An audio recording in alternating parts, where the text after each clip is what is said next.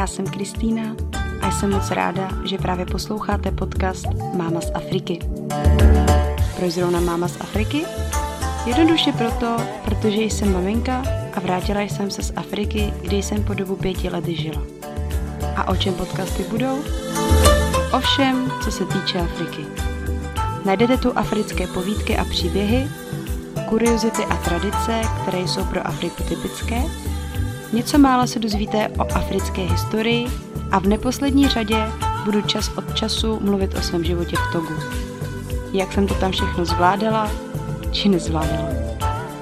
Jsem otevřená vašim otázkám, tak neváhejte a kontaktujte mě buď na e-mail, který je zveřejněn na webu Máma z Afriky, či přes facebookovou stránku Máma z Afriky nebo Instagram. No a teď si udělejte pohodlí, uvařte si dobrý čaj či kávu, nebo prostě jen tak za poslechu relaxujte a já vás vítám u poslechu dnešní epizody. Ahoj všichni posluchači, já vás dneska moc, moc zdravím. Dneska uh, budu mluvit na téma cestování. Jsem tu sama za sebe, nemám žádného hosta, uh, tak uh, ti, kteří uh, jsou spíš na takovéto moje uh, intimní v uvozovkách povídání, tak si dneska snad přijdou na své. Konečně se totiž dostávám k tématu cestování, které, když jsem vlastně dělala tu moji anketu na Instagramu, tak uh, dostalo hodně moc uh, procent a hodně z vás, vás toto téma zajímá. Mm, no asi není čemu se divit, protože hodně, hodně lidí vlastně cestování řeší a teďka to nemyslím jenom jako v návaznosti nebo v souvislosti na jako současnou dobu, která je teda opravdu pro cestování hodně nevhodná, ale o, obecně lidi rádi poslouchají příběhy z cestování, může to být ať už z toho důvodu, že se chtějí třeba někam taky podívat, nebo chtějí třeba sebrat motivaci, inspiraci, Hodně lidí samozřejmě kolem třicítky cestuje i z důvodu uh, jakéhosi možná úniku, kdy se uh, lidi hledají, nevědí, co se životem, nebaví je práce, nebaví je třeba jejich současný vztah, takže cestováním trošku řeší svůj vlastně osobní soukromý život – pak samozřejmě někdo cestuje jenom kvůli tomu, že je to zábava, že ho to baví. někdo prostě nedokáže dlouhodobě zůstat doma, to je taky v pořádku, taky pár takových lidí znám, kteří vždycky přijedou a odjedou. Já jsem taky takovéto období chvilkové, dalo by se říct, teďka zpětně měla, kdy jsem prostě v Čechách nedokázala vydržet, ale o tom, o tom všem vám dneska prostě budu povídat. Určitě zmíním důvody, proč jsem jako vůbec začala cestovat, budu s váma sdílet, eh, kam jsem se podívala, ale teďka to nebudu eh, samozřejmě brát eh, z toho pohledu, jako kde jsem cestovala k moři, jenom se plácnout k vodě na 14 dní a odjet. Ne, teďka opravdu budu mluvit pouze o, dalo by se říct, jako čtyřech destinacích, kde jsem dlouhodobě nějak žila kde jsem si přišla, když jsem si prošla takovou tou úkřivkou, kdy vlastně nejdřív jako hrozný nadšení, pak trošku propad a potom zase jako opětovné nadšení. Takže o tom určitě vám dneska chci vyprávět. Dále zmíním, co mi cestování eh, dalo, co mi vzalo a co si myslím, že je na cestování těžké. Tak pojďme na to.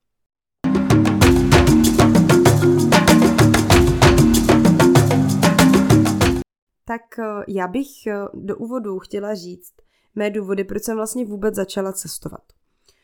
Eh, já jsem nikdy neměla ehm, ten svůj důvod stylu, že nevím, co se sebou, že jsem jako ztracená a vyřeším své problémy tím, že prostě odjedu a um, najdu sama sebe a jako opustím ten, ten svůj komfortní svět tady v Čechách a pustím se jakoby do neznáma, eh, což by mě mělo uh, rádoby jako vyléčit. Takhle jsem to nikdy neměla, já jsem opravdu cestovala od začátku jenom z toho důvodu, že jsem chtěla čistě poznat svět.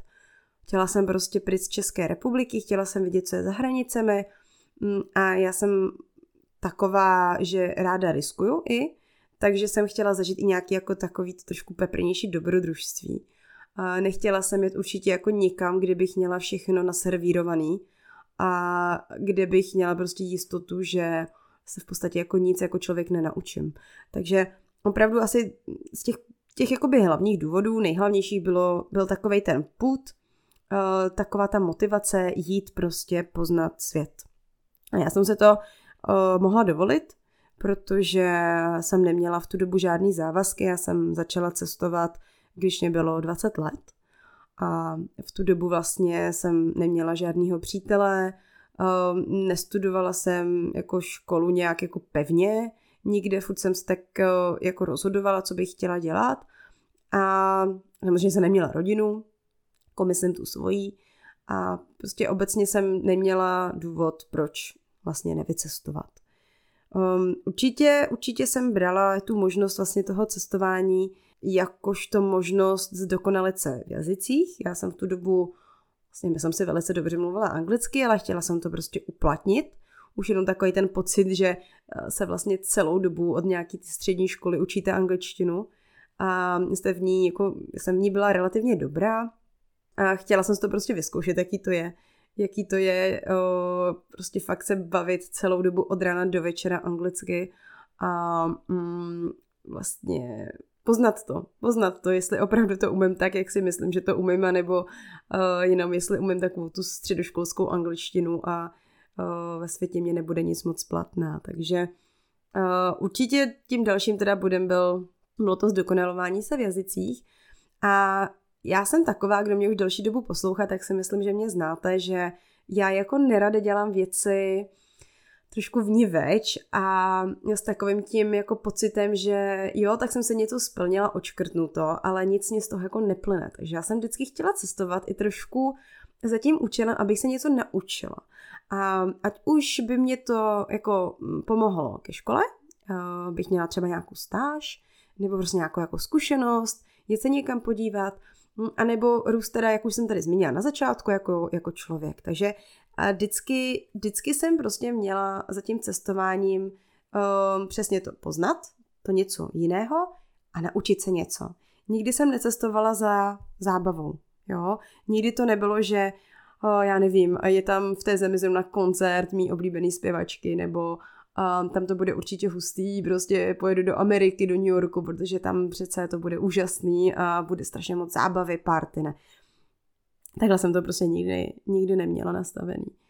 A e, asi co ještě důležitý říct, a nevím, jestli jsem v tomhle jako nějak jako výjimečná, ale moc lidí neznám takových, jako jsem já. Já jsem vždycky cestovala sama.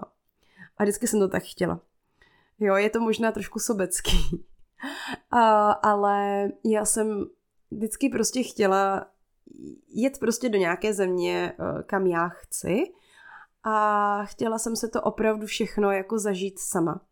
Protože jsem věděla, bylo mi jasný, že kdybych chtěla s nějakou kamarádkou, tak eh, bych se s ní prostě bavila česky a vždycky vlastně jako by ta úroveň toho poznání by Mm, by prostě odvíjela se úplně, by se odvíjela jinak, jo. Ta, ta moje úroveň toho poznání té země by se odvíjela úplně jinak, než ta úroveň poznání toho druhého člověka. A nevím úplně, jestli mám k sobě nějakou blízkou kamarádku, která um, má to cestování prostě tak, jak, jak ho jako vnímám já. Takže já jsem uh, nikdy vlastně ani nikomu jako nenabízela, pojďte se mnou, já jsem vždycky chtěla opravdu jet sama. Uh, prostě jít do toho cestování sama, Eh, první let sama, eh, cizina, jiný jazyk, prostě chtěla jsem se to udělat sama. Nevím, jestli to je z toho důvodu, že třeba kdyby se mi něco nedařilo, tak bych nechtěla, aby ten druhý člověk to se mnou nějak jako sdílel, ale eh, nevím. Prostě jsem v tomhle jako na to, jak jsem, si myslím, jako hodně společenská a dalo by se říct i dost jako třeba i exhibicionistická, tak v tomto cestování jsem vždycky byla velký samotář a spíš jsem si hledala právě ty kontakty v té nové zemi. Tak pojďme na to, jak, eh, jak eh, jsem vlastně začala, kam jsem, kam jsem vůbec poprvé jela.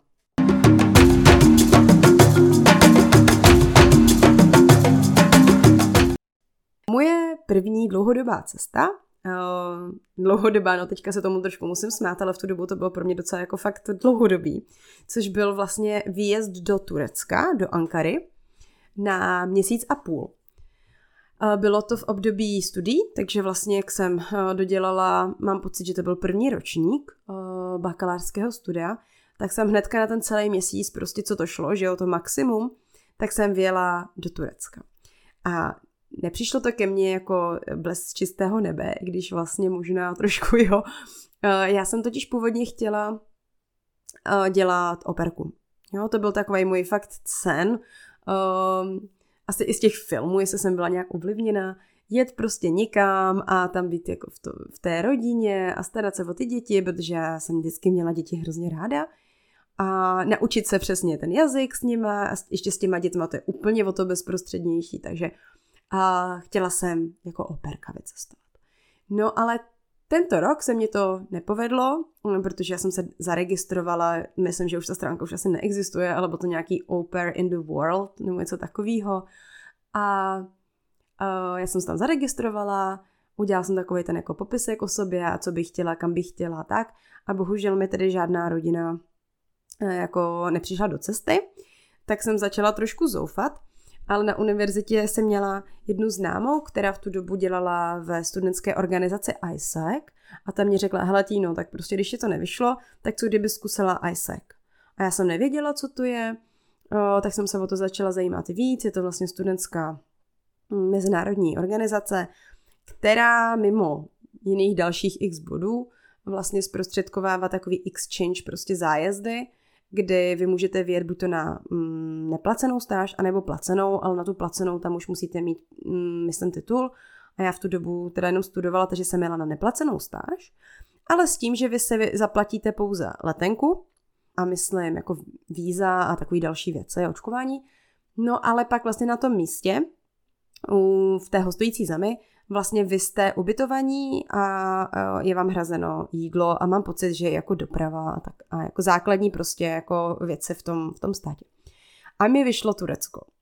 A já jsem si dávala teda samozřejmě jako žádosti do více zení, ale vyšlo mi Turecko a přišlo mi to jako dost, um, dost netradiční země, protože jsem v tu domu nechtěla jet jako do žádné země typu Německo, Španělsko, Itálie, Velká Británie a jela jsem do Turecka. Takže to bylo super, to se mi jako zalíbilo. A musím říct, že to byl opravdu jako, mm, opravdu taková zkouška pro mě. Protože ono jako si člověk řekne 20 let, to, to už jako nejseš úplně dítě, ale přece jenom, když jsem prostě fakt jako letěla sama a úplně poprvé prostě, protože do té doby my jsme jako nikdy neletěli jako rodina, takže já jsem měla fakt úplně, já jsem letěla úplně sama. Hrozně jsem se toho bála, protože jsem nevěděla fakt, aby mě to jako neuletělo to letadlo a kam jít, do jakého gateu a Ježíš Maria, abych se dobře odbavila, aby mě to nepřilet, nevodilo někam úplně jinam. No, takže to bylo takový, taková první, uh, takový první výstup z komfortní zóny, kdy jsem fakt uh, tý mamce na letišti jako zamávala, to slzy v očích samozřejmě. A já jsem šla prostě si sama do neznáma. Uh, a, a bylo to prostě, bylo to prostě super, jako. Bylo to prostě, bylo to úžasný. A já jsem vlastně přiletěla s tím, že já jsem, pamatuju si, že jsem přiletěla večer. Že už byla v Turecku tma a někdo na mě měl prostě čekat na letišti. Tak jsem, vím, že jsem se strašně modlila, aby tam ty lidi prostě byli, čekali. Ty lidi tam byli, bylo to úžasný. A vlastně mě odvezli taxíkem do mý jako hostující rodiny. No a tam byl takový první trošku šok, kde jsem se dozvěděla, že jsem si představila, že to bude prostě nějaká jako rodina, jo jako vyloženě jako máma, táta a třeba děti. A já jsem vlastně přijela ještě s jednou holčinou, to byla Polka. Ale tak já jsem přijela prostě k třem, myslím, že byly tři, třem Turkům ve věku 25 let. a tak jsme jako na sebe koukali úplně, aha, takže u vás budem. No a ač nechtěně, tak prostě začala právě ta pravá party a to bylo prostě naprosto skvělý. Já jsem zase prostě teďka zpětně, jo, jsem to dívám, že to mohlo být jako nebezpečný, protože ono asi jako dobře, bylo to přes tu společnost ISEC, um, dobře, asi by se nám nic jako nestalo, ale přeci jenom prostě přijedete eh, do jako muslimský země, že jo, teďka nechci teda, aby to vyznělo, že mám nějaký předsudky, to ne, ale přece jenom eh, je to prostě jiná kultura. Já jsem v tom náboženství samozřejmě jako neuměla úplně chodit, takže jsem se taky bála, abych neudělala nějaké jako fopa, což jsem samozřejmě do budoucna, co jsem samozřejmě udělala. To se pak k tomu snad dostanu, se na to nezapomenu. A uh, tak jsme se prostě ocitli vlastně u, u třech uh, mladých takhle kluků.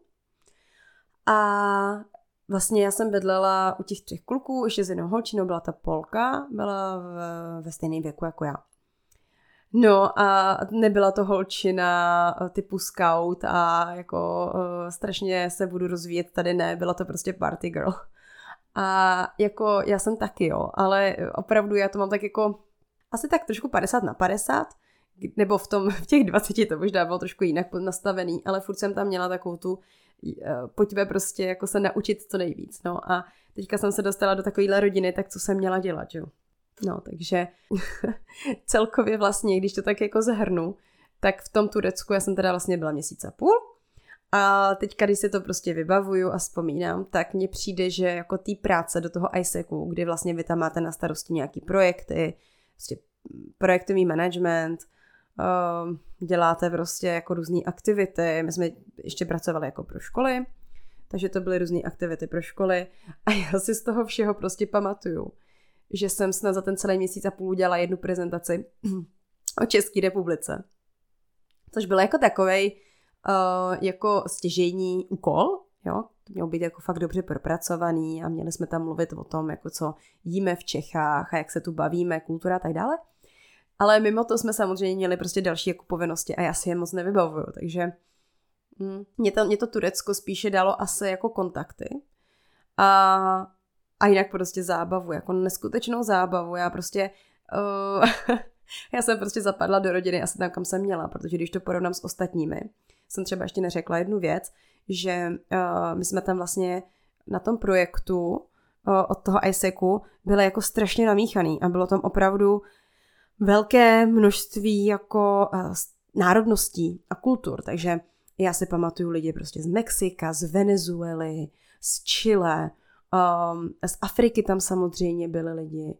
Uh, z Evropy, jo, ale hodně jako ze severní Evropy, no a pak Asie a Blízký východ a, a takovýhle země, jo, byla tam třeba holčina z Arménie, z Gruzie. Takže prostě neuvěřitelné množství lidí. Nebo neuvěřitelné množství lidí. Jako neuvěřitelný, mm, neuvěřitelná koncentrace jako různých národů. To bylo neuvěřitelný. Egyptian tam třeba byl. Byl právě ten eh, člověk, který mě vyzvedával, ten byl starší, ale ten byl skvělý, taky prostě jako eh, hrozně inteligentní kluk. Takže v tomhle to, ten zážitek byl naprosto skvělý, kdy vlastně já, jako když jsem si dělala tečky jako do mapy, svět, do celosvětové mapy, tak jsem si řekla, ty jo, prostě už takových jako známých, jako nikdy člověk neví, jo. Uh, kdy co budu potřebovat v Brazílii, prostě už i tak tam někoho mám, i když nevím, jestli by se na mě pamatovali, ale asi jo. No a Mimo to teda si opravdu pamatuju, že jako ty ostatní lidi bydleli v uvozovkách v normálních rodinách, jo, prostě taky přesně jako s dospělejšíma lidma, nebo s lidma jako z univerzity. A já jsem prostě byla s tou, s tou holčinou z Polska, prostě vržena třem 25-letým Turkům. Takže můj první, moje první noc, nebo jestli to byla jakoby ta noc jakoby poté, co jsem přijela, protože já jsem přijela fakt jako večer, takže to byla spíš ta jako noc poté, si pamatuju, že ti kluci prostě vzali auto a kdo nebyl v, v Ankaře, tak vám popíšu, tam jsou prostě jako obrovský jako veliký silnice, ne jako tady u nás, ale jak kdyby si představte dálnice, ale třeba dvě vedle sebe, jo. Takže neuvěřitelně široký pásy silniční a nebo pruhy. A my jsme, my jsme vzali auto, a samozřejmě jsme vzali alkohol, což je jako taky trošku paradox, protože ti kluci byli muslimové docela jako hodně věřící, ale co se týče alkoholu a, a jako kouření cigaret, tak eh, tomu se nějak jako nevyhýbali.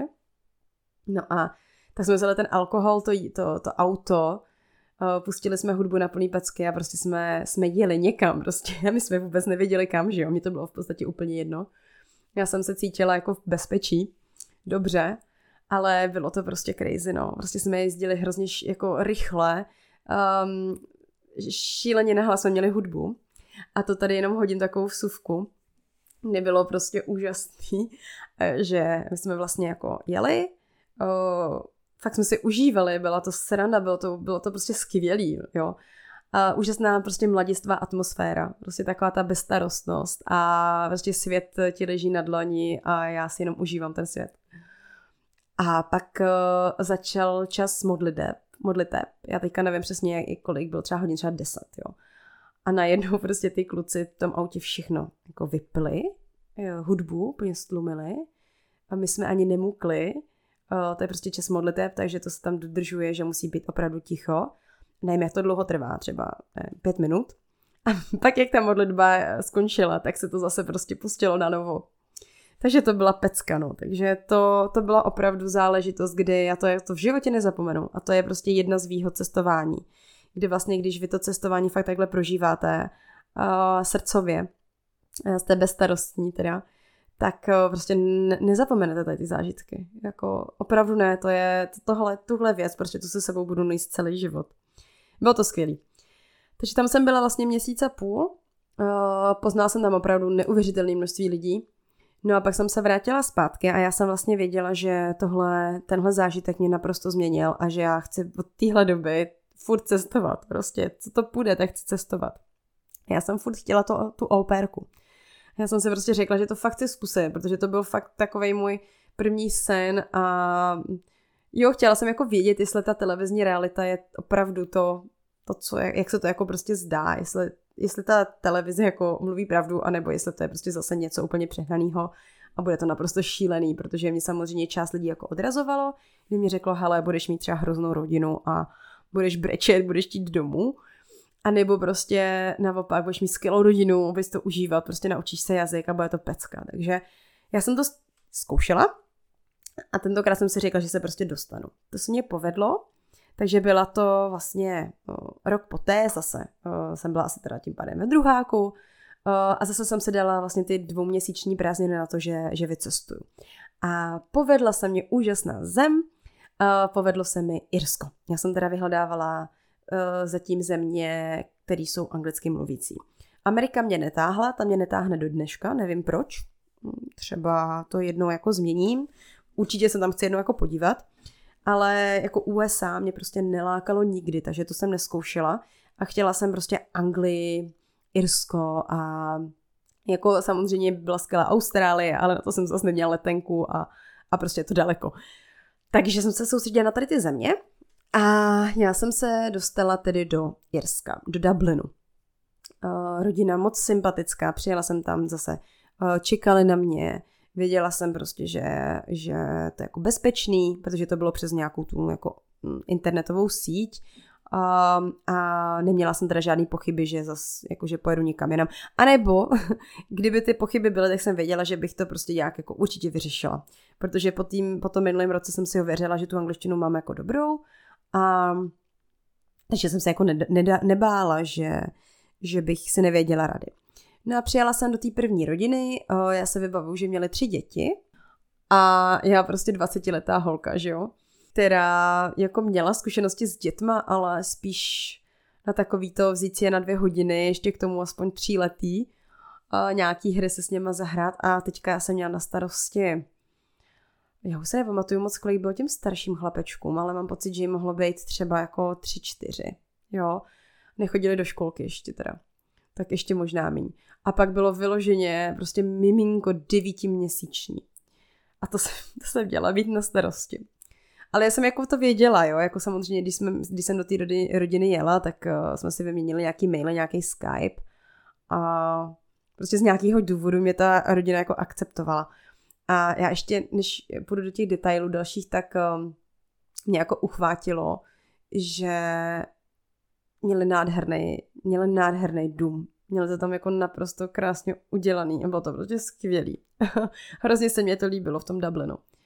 A bylo to takový, jako představte se takový ty satelitní městečka, hmm, teďka kdybych řekla, no takový ty, no takový ty irský satelitní městečka, kde jako v podstatě eh, nikdy nic není, jenom prostě ty vily. Eh, krásný prostředí, že jo, všude zeleň, tak tam jsem takhle byla. No nádherný, nádherný velikánský barák, prostě dvoupatrový. S takovou tou před zahrádkou, garáží venku, že jo, a tak, no, no skvělý. Já jsem byla nadšená. Ale jako jo, rodina se taky jako řekla, že to všechno zvládnu, měla jsem samozřejmě takový ten plán, kdy v tu dobu jsem si říkala, Ježíš Maria, straš, strašný režim. Teďka jako maminka to vnímám docela jako, že to měli samozřejmě dobře nastavený.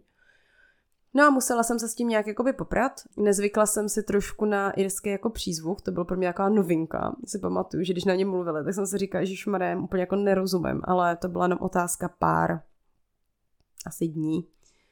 A, a dobrý, jo, jako testovali si mě, to jako nějak zvládám, já jsem to v podstatě zvládala, já vím, že eh, ta paní nějak chodila jako častěji z domu, jo, že to nebylo, že bych je měla prostě od sedmi ráno do do 20 hodin večer, jo. Mám pocit, že jsem to měla jako by třeba, nevím, tři hodiny, pak ona přišla na chvilku, že měla něco jako home office, ale pak se vždycky chodila odběhávat a tak. A vím, že to bylo vedený relativně jako ležerně, že, um, že mě uh, docela in, zainklinovala do, do, do jako týmu svých kamarádek, že jsme chodili prostě jenom, i, i s ní, jo, já jsem byla jí operka, ale ona byla třeba doma ta žena, a maminka, no a chodila jako se mnou vlastně zpočátku ten celý den se mnou jako byla, jo, a spíš jako kontrolovala, jestli to zvládla nebo ne. Ty děti byly jako v pohodě, to se, to se dalo. Ale pak nastal problém, kdy oni potřebovali, abych řídila, abych děti odvážela na různý, jako mm, třeba jestli byly nějaký kroužky, nebo o, já nevím, je třeba nakoupit, nebo už nevím co přesně, ale vím, že prostě jsem měla na starosti řízení. No a Irsko, jak víme, tak tam se prostě řídí vlevo. Takže pro mě prostě už jenom první věc. Já jsem samozřejmě řídila, jsem měla řidičák, jo, ale jako od 18, takže jsem ho měla třeba dva roky. A jezdila jsem tady jenom si prostě po, po Pardubicích. A najednou jsem měla jezdit vlastně jako na docela jako velkých silnicích a ještě k tomu vlevo a s třema dětma. No, takže jsem samozřejmě byla nervózní a jako úplně si člověk jako nezvykne jezdit vlevo, už jenom prostě kruháč a, a takový věci prostě. Nový město, že jo. Takže to mě prostě nešlo. A když už jsem se začala zvykat a když už mě to přišlo jako, že to dám, tak se mě zavolala bohužel ta rodina s tím, že jako jim to, hrozně líto, jo. že jako by mě chtěli, ale bohužel se nelajsknou prostě, abych eh, jako jim vozila jejich děti, jo. což teďka zpětně jako naprosto souhlasím. Protože, no, prostě to jako chápu, jo. Mám taky tři děti a představa, že třeba holčině, tak je 18 letý, takhle z Irska, která je zase zvyklá na levou stranu, jí svěřím moje auto a tři děti, no nevím. Takže uh, pro mě to bylo jakoby docela um, taková rana dozad, s tím, že oni mi řekli, hele, prostě se omlouváme, ale nemůžeš tu u nás být. A máš týden na to, aby si našla novou rodinu, protože my už máme jako, uh, my už si prostě domluváme novou holčinu jo, která jako bydlela v tom Irsku a že jí stačilo jenom vlastně uh, přijít ze dne na den. No, takže teďka já jsem byla vlastně jakoby před um, takovou překážkou, kterou jsem vlastně vždycky hrozně chtěla, že jo, protože jsem chtěla cestovat, abych si tady ty věci jako, jako sama dospěla mohla řešit.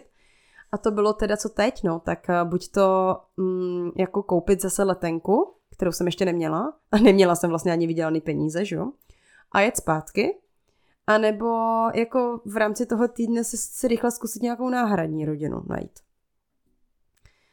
Tak jsem si řekla, že to zkusím. Že najdu tu druhou rodinu prostě, že to musím udělat a že na to mám týden, ale že to zvládnu. Takže jsem, uh, mám pocit, uh, ve své zarputilosti uh, snad jako ani nespala a jenom obepisovala prostě na té internetové síti prostě všechny rodiny, na které jsem prostě narazila. S tím, že jsem prostě, že jsem prostě k dispozici hned, ze dne na den a že udělám jako cokoliv. Že, a teďka ještě další věc, já jsem musela nějak jako vysvětlit, proč mě ta rodina nechce, že takže, protože jako tam bylo vidět, že jsem jako už jako zadaná, tam to tak nějak chodilo, že jsem měla jako už status, jako že mě ta rodina má a najednou jsem šla jako od nich pryč. Tak to bylo takový blbý, že jsem musela obhájet, proč jdu pryč. Ale uh, pak se mě našla jedna rodina, Uh, tam jsem jim to samozřejmě jako řekla, jak to je, oni to pochopili, oni mi řekli, že po mně jako nechtějí, abych uh, řídila a že jim fakt jenom stačí, abych jim hlídala děti. Takže to bylo pro mě uh, vysvobození a musím říct, že to byla teda fakt uh, jako zkouška ner- nervů, ale uh, pak jsem na sebe byla strašně hrdá.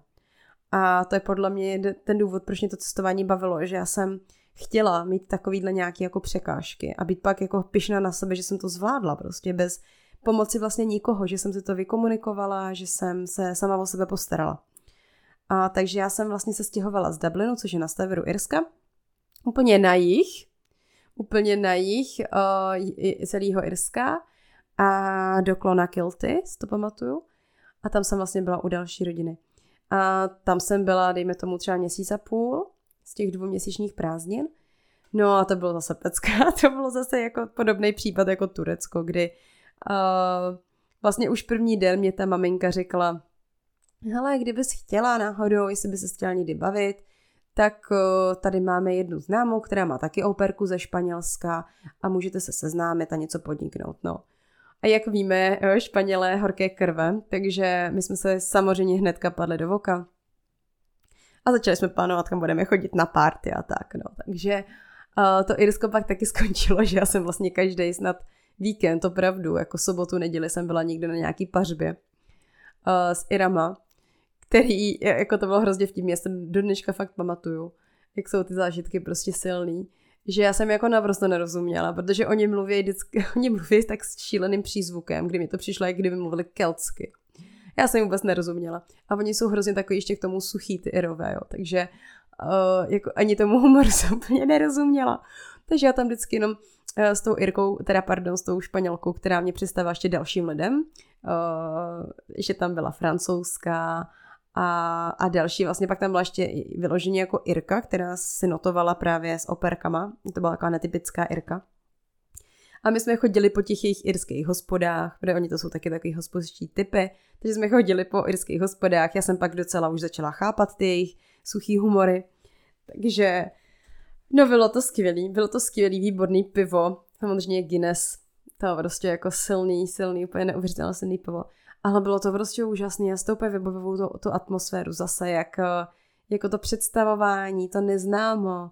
A asi eh, teďka, když se to tak jako um, se v tom jako rejpu sama v sobě, tak mě na tom všem asi baví hodně i to, že mám takový jako zách, záchranný bod, že kdybych se jako nějak hrozně třeba strapnila v té zemi, nebo něco udělala, něco jako nemravného, nebo něco, co se jako nedělá, tak mám vždycky takový ten únik, jo, zpátky, že si řeknu, Ježíš Mara, tady v Irsku jsem udělala tohle a to nevadí, už o mě prostě nikdy nebudou uh, slyšet. Takže na to mě to vlastně se taky bavilo a byla jsem, uh, musím říct, že v každé zemi jsem byla prostě bezprostřední a nekontrolovala jsem se, takže uh, v, v mé jako sebeanalýze nebo psychoanalýze a můžu říct, že mi to cestování právě bavilo z toho důvodu, že a proto jsem tam asi jezdila i sama, že já jsem se jako cítila sama sebou. Nebo já jsem byla sama sebou, jsem se necítila, já jsem byla sama sebou.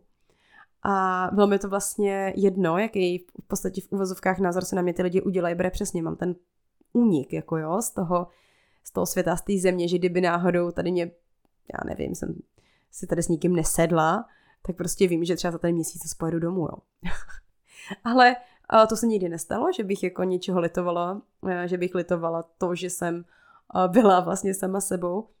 Ne, vždycky to bylo prostě naprosto úžasný a vždycky jsem se našla veliký množství kamarádů.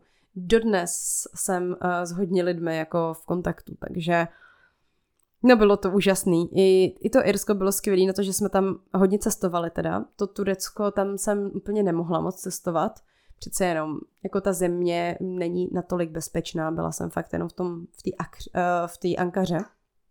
Ale Uh, to Irsko jsem docela jako procestovala, to jižní pobřeží, byla jsem dokonce i v Galway, uh, takže jako eh, cestovala jsem opravdu, jsem, jako co jsem si vydělala hezky, tak uh, jsem investovala do toho, do toho cestování. I památky jsem si procestovala. Pamatuju si, že jsem měla k dispozici kolo, takže jsem za krásného počasí vzala kolo a prostě jsem měla třeba 20 km, 30 někam pryč a pak zase zpátky jsem měla volný den.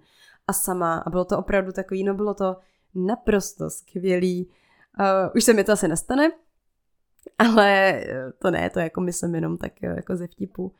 Uh, doporučuji, opravdu, jako jestli mě poslouchá teďka někdo um, kolem těch 20 let a říkáte si, nebo třeba že do 30, jo, myslím teďka někoho, kdo, kdo nemá závazky, kdo se to může samozřejmě dovolit, tak prostě nejlepší věc, jako až to půjde, až to, ta situace trošku jako povolí a bude to takový volnější, tak prostě se zbalte, ať ta. Je to, je to prostě úžasný, no. No a uh, teďka vlastně se pak dostávám k mé třetí zemi, kdy já jsem, zase říkám, mm, já jsem to cestování milovala. Vždycky jsem se vrátila strašně nadšená a já jsem si řekla, že uh, vlastně každý, každý tady ty prázdniny vždycky budu mít k tomu, abych cestovala do nějaké země a já jsem jako vnitřně věděla, že i partnera budu mít cizince. Mě, mě, ta, mě ta cizina prostě jako magicky přitahovala. A nevěděla jsem samozřejmě v tu dobu, že to bude zóna Afrika, ale přitahovalo mě všechno prostě, co je za hranicemi České republiky. Jo. Teďka, abyste mě nějak jako špatně ne, nechápali, Uh, já Českou republiku mám ráda, uh, žije se mi tady moc hezky. Uh, určitě jsem na mnoho věcí uh, zpětně teďka, jakoby, nebo takhle, od té doby, co jsem cestovala, což mě bylo těch kolem těch 20 let, teďka už mě vlastně o 10 víc, tak um, jako hodně věcí, nějaký názory se změnily, trošku jsem něco jako přehodnotila, samozřejmě tady mám rodinu, jo, takže to jako abyste mě ne- nebrali špatně, ale v těch 20 letech jsem měla potřebu být prostě mimo Českou republiku, mimo českou mentalitu, mimo um, prostě mi, mimo, nevím, jako čím víc bych to ještě asi odůvodnila. Uh, jo, prostě jsem chtěla jin, jinou kulturu, cítila jsem se vždycky nějakým způsobem taková jako živelnější. Um, a měla jsem vždycky takový neomezený, mně přišlo, že jsem jako neměla úplně hranice. Že jsem jako vždycky viděla ty možnosti světa, že jich je jako strašně moc a že si všechno můžu dovolit. Takže a to mně přišlo, že um, tolik lidí v tu dobu, nebo kolem něco třeba bylo, tak tolik lidí nemělo a přišlo mně, že hodně lidí jako byli radši jako se usadit v těch Čechách. Hodně lidí teda musím říct, že mělo třeba jako partnera, jo? že i kvůli těm partnerům zůstávali a takový, taková ta mentalita prostě dodělat školu, najít práci, založit rodinu v tu dobu jako mě úplně nehrála do karet a neměla jsem to prostě tak. A pak nastalo období, kdy já jsem teda dodělala bakaláře a hlásila jsem se na, chtěla jsem se hlásila, nebo nechtěla jsem se, hlásila na zahraniční školu do Francie, na Sciences Po. Já jsem chtěla studovat uh, mezinárodní vztahy ve francouzštině, v angličtině, s tím, že jsem měla uh, jako angličtinu dobrou, na to jsem měla diplom a francouzštinu jsem měla nějaký certifikát, ale prostě to jako asi úplně nestačilo, ale já jsem si věřila, že přece všechno jde, všechno zvládnu. Takže já jsem se hlásila na Sciences Po No a tam jsem se nedostala. A musím říct, že to byl teda flákanec, protože já jsem neměla absolutně plán B. Plán B jako jeden byl, ale hodně jako že jsem tomu ne, nepřikládala nějaký důraz, jo. Já jsem prostě si byla skoro 100% přesvědčena, že se na to Science dostanu. A pak mě napsali, že jsem nebyla přijata. A co bylo hustý, je, že já jsem vlastně mimo Science Po jsem si v Čechách dávala dvě školy. Jednu, eh, to bylo eh, na univerzita, eh, na, na Karlovce prostě. Tam jsem si dávala média, která jsem do té doby jako nestudovala, já jsem si to dala jenom, protože mě vždycky média bavily. Možná proto nahrám teďka podcasty a psala jsem blog, nebo píšu, no už moc ne. Ale jako je to možné, že jsem vždycky k tomu mediálnímu světu nějak tíhla. A já jsem se tam nedostala o bod. O jeden bod jsem se prostě nedostala. A pak jsem měla druhou ještě školu, kterou jsem absolutně uh, prostě nedala. Mojí blbosti hnedka vám řeknu, co se stalo. Protože jsem vlastně jako bakaláře měla na, na univerzita Palackého Folomouce. A já jsem si prostě jen tak dala přihlášku na žurnalistiku, která byla v tu dobu dvouoborová a ten druhý obor byla ekonomie. A já jsem uh, vlastně ještě před tím vším, než jsem si dávala přihlášku na Scianspo a nebo než bylo vyhlášení Scianspo a než jsem dělala vůbec jako přihlášku na, do té Prahy, tak jsem dělala právě tu přihlášku, uh, první byla ta přihláška na té univerzitě. A já jsem prostě si hrozně věřila, že se přece, přece dostanu na Scianspo. Tak jsem si šla na tu první, na ten první obor, uh, žurnalistika, to jsem, uh, vlastně to byl nějaký test, nebo to bylo jenom pocit jako představit něco, mluvit o sobě. Tam jsem věděla, že jsem to jako dala. A potom byl druhý obor, teda ta ekonomika.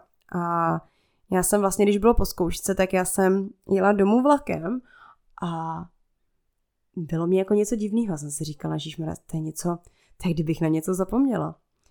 No a pak jsem si uvědomila v tom vlaku, že já jsem zapomněla přijít na tu zkoušku. Eh, na ten druhý obor. Mě jsem to prostě úplně vypustila, protože ono to bylo v jeden den a vlastně byla jakoby, já nevím, třeba dopoledne byla přihláška na tu žurnalistiku a odpoledne na tu ekonomii. A já jsem tu žurnalistiku jsem věděla, že jsem jí dala, tak jsem šla na oběd s kamarády a já mám pocit, že jsme začali pít a já jsem na to úplně zapomněla. Takže Moje situace byla tedy taková. Na Sjanspu jsem se nedostala, kam jsem se byla 100%, 100% jistá se dostala, jsem se nedostala. Média na Karlovce mě unikly obot a na univerzitu Palackého jsem se dostala pouze na jeden obor, na žurnalistiku, ale ne, ne na ekonomku, takže jsem nemohla nastoupit. Takže já jsem se najednou prostě ocitla v situaci, kdy jsem nebyla přijata. A to jako kdo mě nezná, tak uh, uh, nebo respektive ten, kdo mě zná, tak ví, že to je něco, co já jsem jako mm, nemohla přenést přes srdce, že jsem se jako nedostala na, zá, na žádnou školu a jako, že budu rok doma. Jo, takže jsem přemýšlela. Dobrý, nedostala jsem se tak někam vědu úplně pryč, ale zase jako kam, co budu dělat, jako mm, na rok, uh, napadala mě Amerika, to hodně lidí dělalo, ale já jsem na to neměla jako finance. A já jsem, já se prostě pamatuju, že jsem byla úplně jak opařená. Já vím, že jsem to šla říct mamce, ta to taky ne, tomu nevěřila. Ta na mě úplně koukala, jako co teďka jako budu dělat.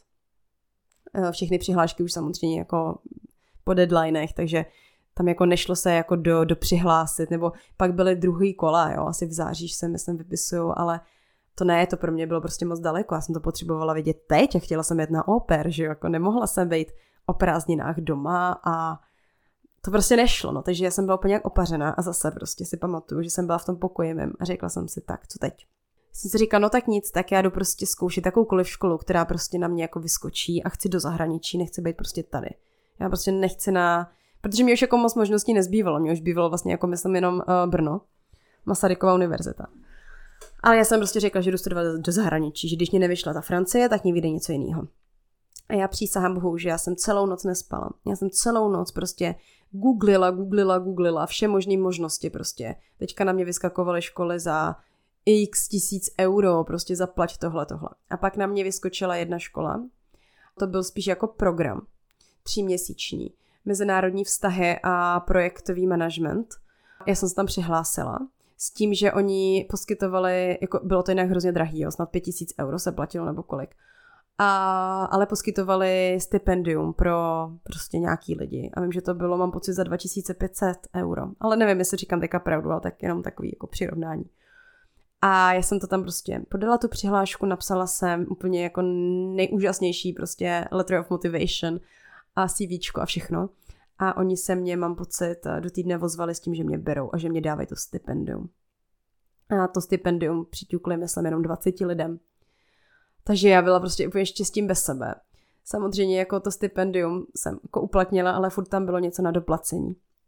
Takže já, a, a já si to vybavuju zase jak dnes, jo, kdy uh, já jsem vlastně dostala ten dopis s tím, že tam bylo teda napsáno, že jsem přijatá, že se mám vyjádřit, teda jestli nastupuju do, já nevím, třeba do týdne, že mě teda přisuzují to a to stipendium, který bylo jako opravdu veliký.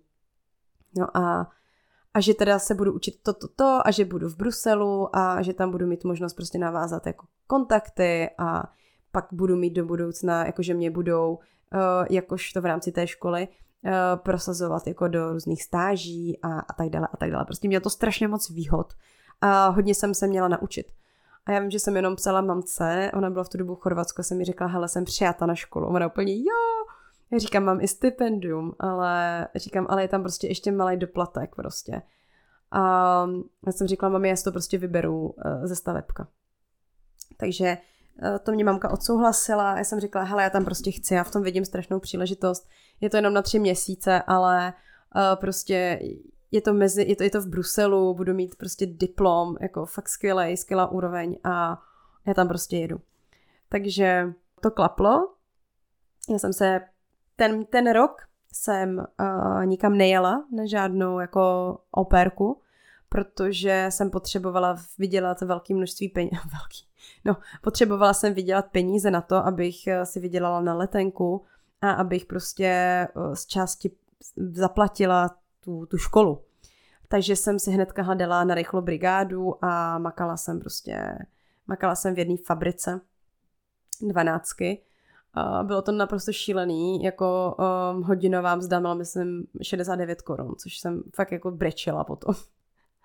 Hrozný, takže jsem si úplně tolik nevydělala, ale jako snažila jsem se. Takže něco málo jsem si zaplatila. Mám pocit, že jsem si tu letenku zaplatila sama a ještě nějaký další věci. No a pak samozřejmě o, řešit ubytování a tady ty věci, jo. Ono jako člověk, to je přesně, co, co mě na tom bavilo. Člověk doš, dosáhne něčeho, o, něco se jako splní, ale v zápětí přijde prostě další překážka. Takže já jsem věděla, že jsem přijata a najednou přede mnou stála otázka jako, mm, ty Brusel vůbec neznáš, neměla jsem tam v tu dobu žádného známého. Kde budeš bydlet, jak to budeš dělat, kde to zase sebereš peníze. Takže to vlastně chodilo tak, že já jsem tam přijela v září a bydlela jsem u jedné Češky, která pracovala pod jednou evropskou institucí a vyjela právě na ty tři měsíce, nebo na dva mám pocit, že jsme tam měsíc byli spolu a na ty další dva pak ona odjela, jela do Latinské Ameriky tam řešit nějaký projekty. Tím pádem ona nechtěla nechat jako celý byt, mm, nechtěla platit samozřejmě dva měsíce úplně zbytečně, takže mě ho pronajela za nějakou jako docela hodně, hodně dobrou cenu. A, takže já jsem to hnedka vzala, ty peníze jsem na to ušetřený měla, Uh, takže jsem vlastně začala takhle a zase prostě. Bylo to celý, ta škola byla celá v angličtině a teďka už to bylo jakoby vážnější, jo, protože vlastně když si vzpomeneme, tak to Turecko to bylo taková jako haha hi, kde jsem se sice jako, to bylo takový to první, uh, první mluvení v angličtině, první poznávání ciziny, ale hodně docela party. Pak ta oper, jak jsem dělala, tak um, to už jako bylo taky, jako mluvila jsem uh, určitě eh, líp než v tom Turecku, ale furt to bylo taková ta jako mm, mluva na denní, na, na denní bázi, jo. Nebylo, to, nebylo to prostě akademicky a najednou jsem byla uvržena vlastně do akademického světa. Měla jsem prostě skripta, prezentace byly furt v angličtině, no a no bylo to úžasný, zase prostě bylo to úplně úžasný. Um, Brusel se mě hnedka prostě, jsem byla nadšená z Bruselu, protože jsem byla v nádherné oblasti, Brusel je dělený na takových pět distriktů a já jsem byla v tom jednom jako hodně bohatým, uh, moc hezkým, který je relativně blízko institucím. Ale prostě krásný velký parky, chodila jsem tam běhat a byla jsem tam strašně spokojená a zase jsem prostě měla štěstí, že jsem narazila na skvělý lidi, kdy jsem, uh, nevím, jestli to ještě existuje, ale byla stránka Česlop, uh, což byly Češi a Slováci v Bruselu a tam jsem se našla prostě kamarády, který zase dodnes prostě se, byly to Češky a dodnes se prostě, jako jsem tam píšem. Takže s něma jsem tam zase prožívala pak úžasný, úžasný čase. Našla jsem si samozřejmě hodně kontaktů díky tomu projektu nebo díky tomu programu. Navázala jsem množství spoluprací. No a vlastně toto moje story, protože já se ještě kouknu zase, jak dlouho mluvím, já vždycky chci, aby to bylo tak do té hoďky. Um, tak ten Brusel bych chtěla ukončit tím, že já jsem vlastně tam byla tři měsíce a pak ten, ten program prostě skončil jako nějakou závěrečnou zkouškou. Um, a pak už bylo vlastně na, na, na těch lidech, na těch účastnících toho kurzu, jestli jako jsou natolik kvalifikovaní a dobří, jestli jako samozřejmě chtějí, uh, aby si našli práci nebo nějakou stáž v tom, v tom Bruselu, aby tam samozřejmě mohli zůstat, což byl, jako, což byl samozřejmě záměr um, všech těch um, mých kolegů nebo studentů, no spíš kolegů eh, toho programu, jo, že oni chtěli zůstat. Takže my jsme pak dostali přístup k takové velikánské databázi, eh, která byla právě napojená na, eh, na tu univerzitu, která ten program jako měla. A ty vlastně společnosti, které tam byly, tak nás jako v uvozovkách měly brát přednostně na ty pozice, které oni nabízeli. A já si pamatuju, že uh, já jsem opravdu už snad jako od druhýho měsíce, co jsem tam byla, jsem věděla, že v tom Bruselu chci zůstat, jako na dlouho. Jo, že se prostě nechci vrátit do Čech a nechci pokračovat na nějaký univerzitní škole, uh, pardon, na nějaký univerzitě, ale že tady chci zůstat a chci tady pracovat. Ten jako v tu dobu jsem si přišla, že jsem opravdu jako na, na tom západě, o čem my mluvíme, jo, ten západ, tak mě to přišlo, že tam je všechno vyspělý, všechno jako o x let napřed ty lidi, mně přišlo, že si mám jako s každým o čem mluvit, eh, jako hrozně moc národů. Eh, no prostě ten Brusel mě jako otevíral náruč a přišlo mně, že tam mám jako neuvěřitelné množství prostě možností, což je pravda, což jako vždycky tak bylo. A, takže já jsem vlastně už ten druhý měsíc věděla, že tam chci zůstat a že si prostě to místečko tady musím nějak jako a, najít a něco si musím najít. Takže já jsem posílala denně strašně moc mailů, strašně moc uh, prostě těch letter of motivation a snažila jsem se kamkoliv dostat. Samozřejmě jsem cílila jako v tu dobu hodně vysoko. Já jsem chtěla hnedka do komise a do Evropského parlamentu.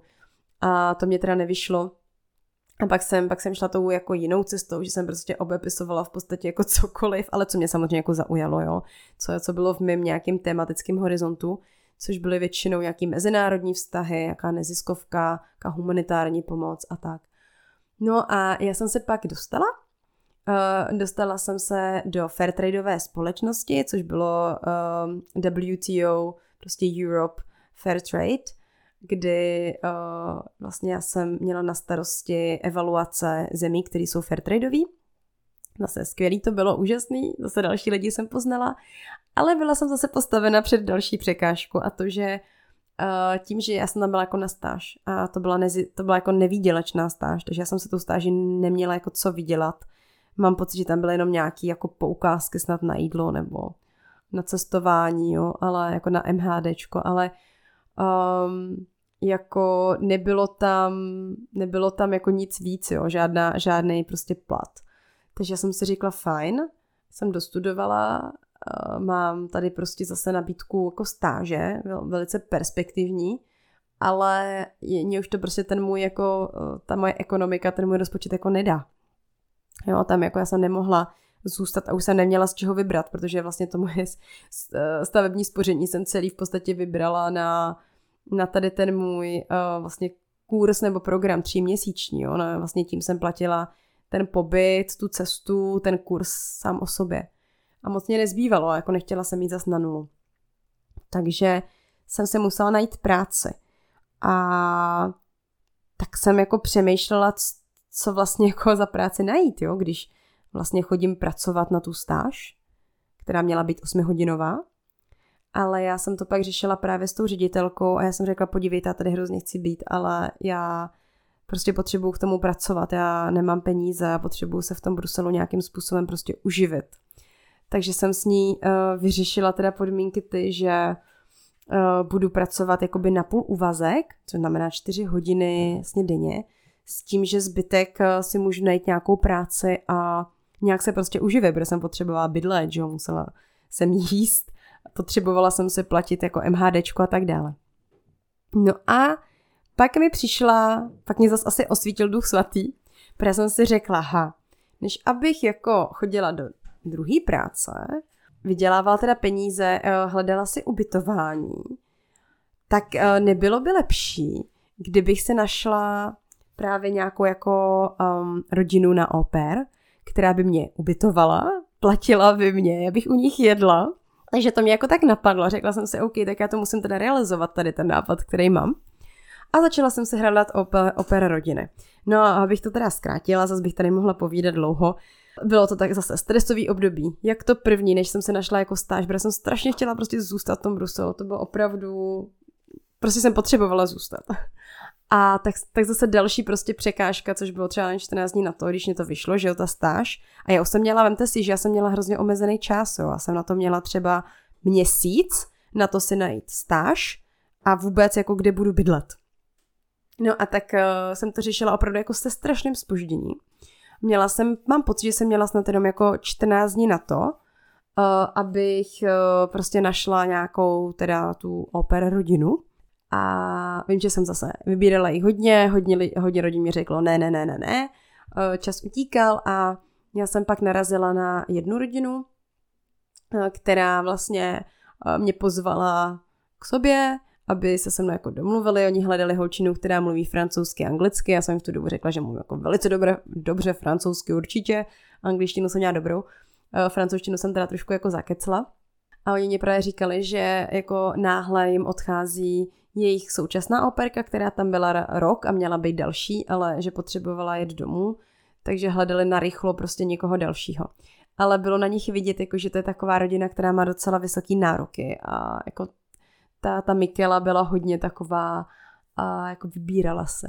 Takže mě na rovinu řekli, že úplně jako nevědí, že prostě mají další kandidáty a že mě prostě dají vědět. A já jsem řekla, určitě mě dejte vědět, ale prosím vás, dejte mě vědět co nejdřív.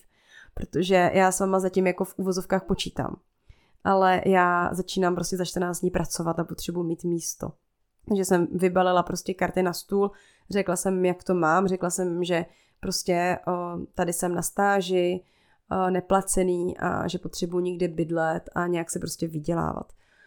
Takže oni mě řekli, že se rozhodnou, no mě teda volali, že se rozhodli pro mě. Takže to bylo úplně skvělý. Já jsem měla prostě jenom čas na to odjet na prázdniny na, na, na Vánoce domů s tím, že jsem tam byla třeba dva týdny a pak jsem se vracela vlastně po novém roce zpátky. A byl to naprosto skvělý pocit, kdy já jsem věděla, že jsem to zase zvládla. Bez jakoby ničí pomoci. No, bez ničí pomoci prostě. Že jsem věděla, že mám ubytování a jako hezky to zapadalo vždycky do sebe, jo? že jsem měla to ubytování, byla jsem u té rodiny, eh, vlastně jsem si vydělala, docela hezký peníze mě nabídly, takže jsem si vydělávala, eh, do toho jsem nemusela řešit teda, kde budu, eh, co budu jíst a mohla jsem vlastně chodit na tu neplacenou stáž, která mě pomohla pak do, do budoucna mým kariérním jako nějakým postupu. Takže, takže takhle to bylo v Bruselu, no a kdo si dá uh, pět a pět dohromady, tak uh, napadne, že v Bruselu jsem přičuchla právě k té africké komunitě. Tam se vyloženě jako rozjela ta moje láska pro Afriku. Uh, měla jsem tam, opravdu jsem se udělala velké množství afrických kamarádů a kamarádek. A z Rwandy, z hodně teda jako z Konga, z Nigérie, z Gany. A tam já jsem prostě věděla, že, že prostě do té Afriky jednou chci.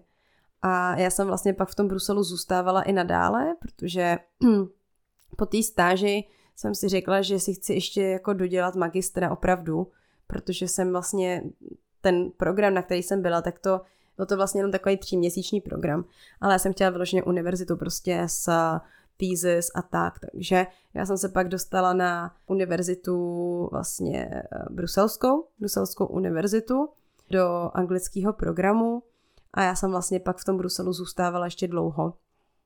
Do té doby teda, než jsem uh, dostala stipendium na to odjet do uh, Toga. Takže já si myslím, že to tu takhle utnu. já si myslím, že jako cestování do Toga už uh, u mě ode mě hodně lidí jako slyšelo. A nebude asi potřeba úplně to nějak jako rozvádět, jak jsem se tam dostala, protože o tom jsem psala a povídala jsem o tom, takže to byla taková moje prostě cesta v tom Bruselu, kdy já jsem tam fakt přijel na ten program. Pak jsem se dostala teda na vysokou školu. Stále jsem dělala oper, protože na té vysoké škole jsem se zase musela nějak jako uživit. Ale pak už jsem, jsem měla nějaký stipendia bydlela jsem pak v podstatě jakoby sama u jedné úžasné rodiny, ale měla jsem sama pokoj. Ale stále jsem do toho hlídala děti a pracovala jsem, ale už to bylo na takový částečný úvazek. Zase vždycky, vždycky jsem to prostě míchala jako vzdělávání a práce. Vždycky jsem měla tady ty dvě složky, po každý. Abych prostě se v tom Bruselu uživila, abych tam zůstala a třeba i něco málo se jako vydělala, ušetřila, no. A potom teda, když jsem dodělala tu školu, tak jsem natrvo, vlastně natrvalo odjela do toho toga, kde jsem zůstala. Takže taková byla moje cesta. A já bych, já bych vlastně úplně na ten konec chtěla zmínit ještě pár bodů, co jsem vám zmínila na začátku. A to, a co je na cestování těžké, nebo co si myslím, že je na cestování těžké. Tak já si myslím, že určitě to je taková ta první adaptace. Protože ono na začátku je člověk ze všeho jako nadšený, všechno je nový, všechno je skvělý, ale vždycky přijde takový ten bod, kdy um, vy si tam přijdete třeba, někdy si můžete přijít třeba sami, to mě se snad jako nestalo, jsem vždycky kamarády měla, ale uh, jako přece jenom tu zemi musíte poznat, uh, jak to v ní chodí, jak chodí třeba administrativa, uh, jak se cestuje v MHDčku. Jo, já jsem najednou byla vlastně třeba v Bruselu, kde byly jako metra, že jo, nebo pak jo, něco zase jako úplně jiného, prostě i cestovalo se jinak, nebo jako taxiky se používaly trošičku jinak. A jako člověk se musí prostě na tady to adaptovat. Samozřejmě tam každá země nebo každý národ v té zemi má prostě svoje zvyky, takže taky ne, ne všechno třeba může být příjemné. Když s tím jsem se jako úplně extra, uh, asi dalo by se říct, uh, neměla nějaký problém, až do té doby teda, co jsem byla v Togu, tam samozřejmě uh, určité zvyky uh, a tradice mě pak jako časem už úplně nevyhovovaly, takže to taky jsem měla třeba jakoby nějaký chvilky, kdy mě to tam prostě nevyhovovalo a chtěla, chtěla jsem pryč, ale pak se to většinou jakoby vrátí do těch starých kolejí. Člověk může mít problém čas s kulturou. V mém případě to mohlo být právě třeba to, to Togo nebo nebo Turecko. A teďka jsem si vlastně vzpomněla, že jsem vám slíbila, že jsem nezapomenu, tak jsem si na to teďka právě vzpomněla.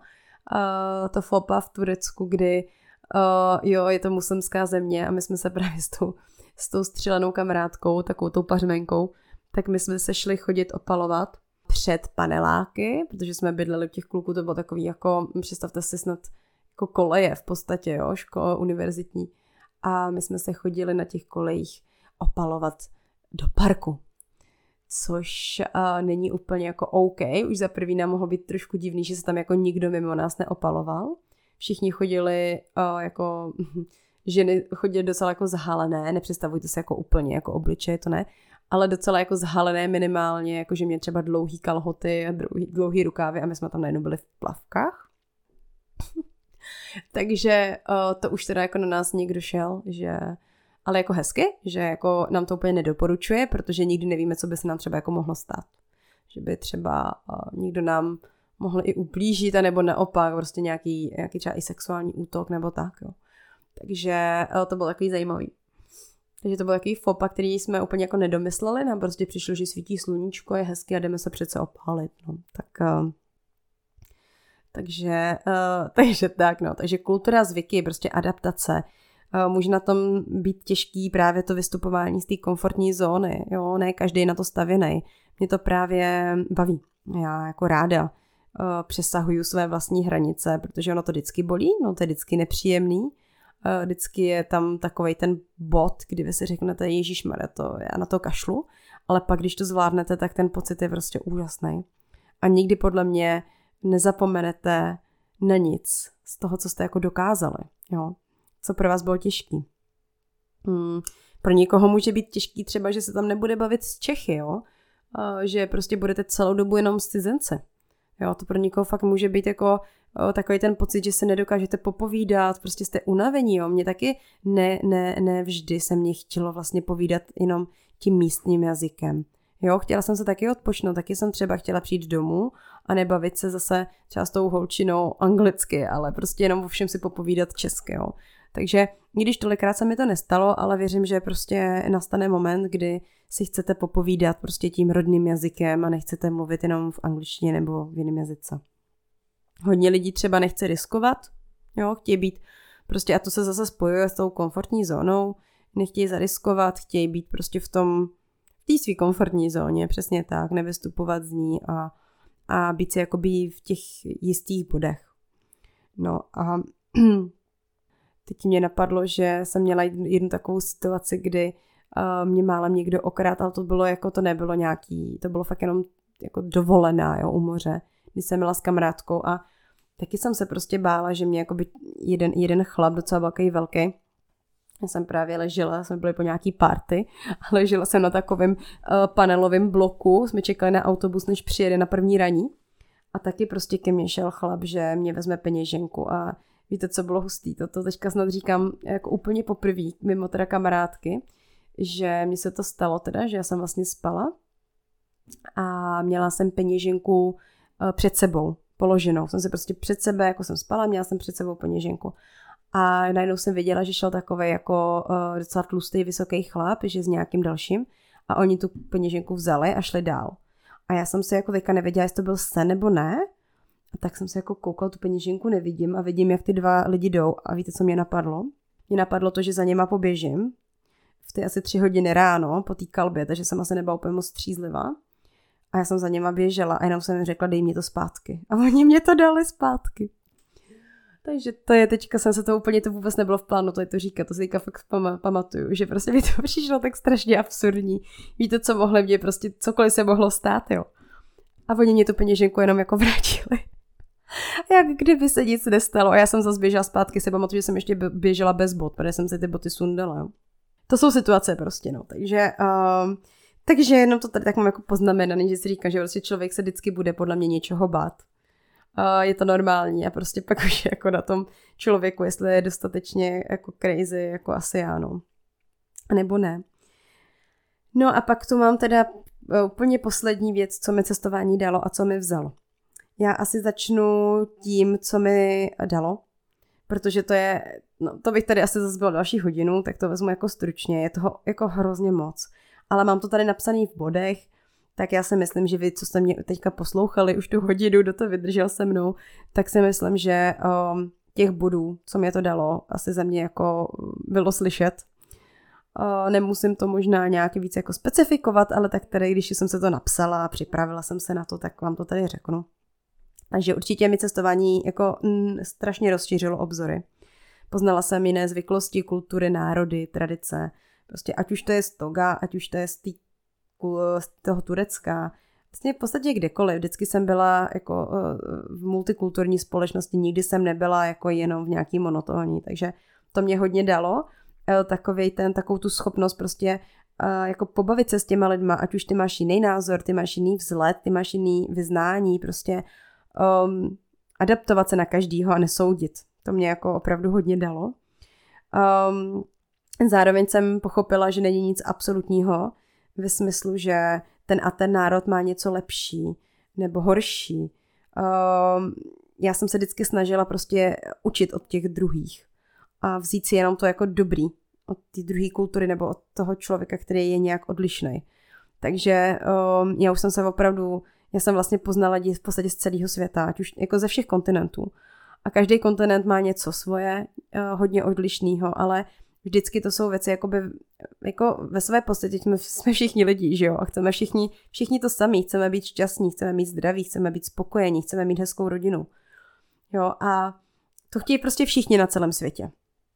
A já jsem se fakt naučila, že jako nesoudit ty názory a když s někým ne, prostě nesouhlasím a má to jinak, tak se s ním prostě jako jediný, co můžu udělat, tak se s ním prostě nebavit, nemusím být v té jeho společnosti.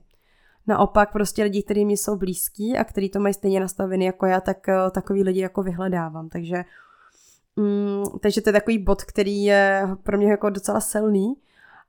Um, nemusím, myslím, říkat, že jsem poznala nový lidi, to asi jako, um, a že jsem si udělala hodně zážitku, ale určitě jsem poznala hodně sama sebe. Určitě jsem si vyzkoušela prostě, jak na situace reagují, naučila jsem se, uh, prostě jsem se jako o sobě dozvěděla věci, že opravdu jako, eh, myslím, reaguju docela jako dobře v těch stresových situacích. Um, docela se snažím zakovávat klid, když ne vždy to jako jde, ale docela se snažím. A naučila jsem se fakt o sobě, jakože nevzdávám ty, ty věci. Jako, že když, když prostě nějaká překážka, tak uh, nerada prostě uh, to vzdám a radši pokračuju prostě, ať to stojí cokoliv. Kdybych měla prostě investovat všechno, tak to prostě investuju, jenom abych jako sama před sebou nějak jako neklesla asi. Takže um, takže to k tomu stresu určitě mm, jako mm, mě nevadí jako změna podmínek a myslím si, že se výborně adaptuju.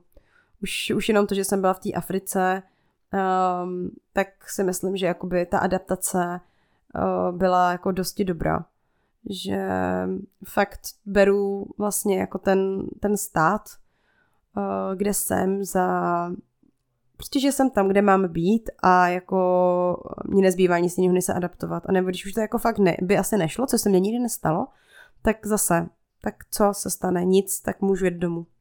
Vždycky jako mám kam jet.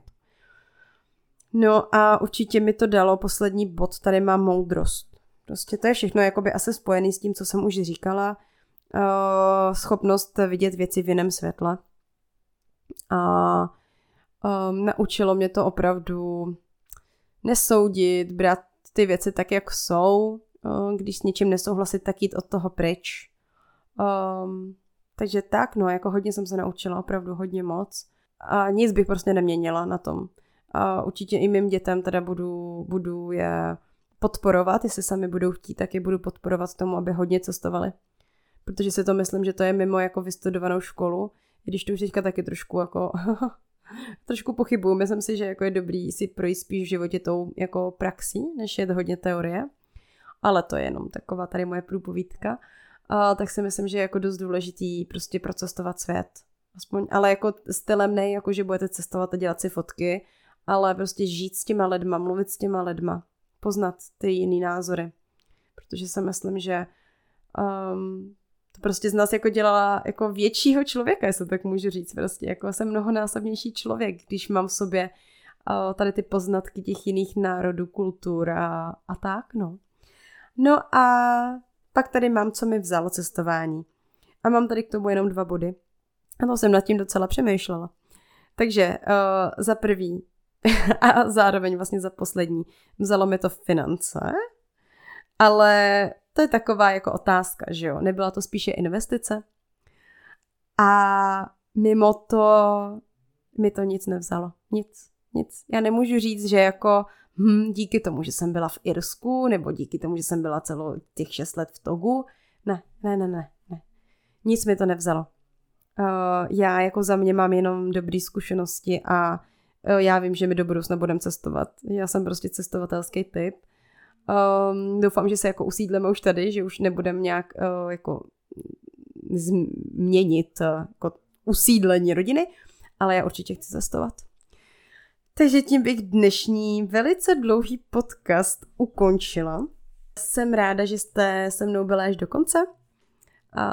Dejte mě prosím vás určitě vědět, jak se vám můj podcast líbil. Moc moc eh, prosím o hodnocení na platformách, kde to hodnotit jde, což je Apple Podcast, Google Podcast, eh, české podcasty.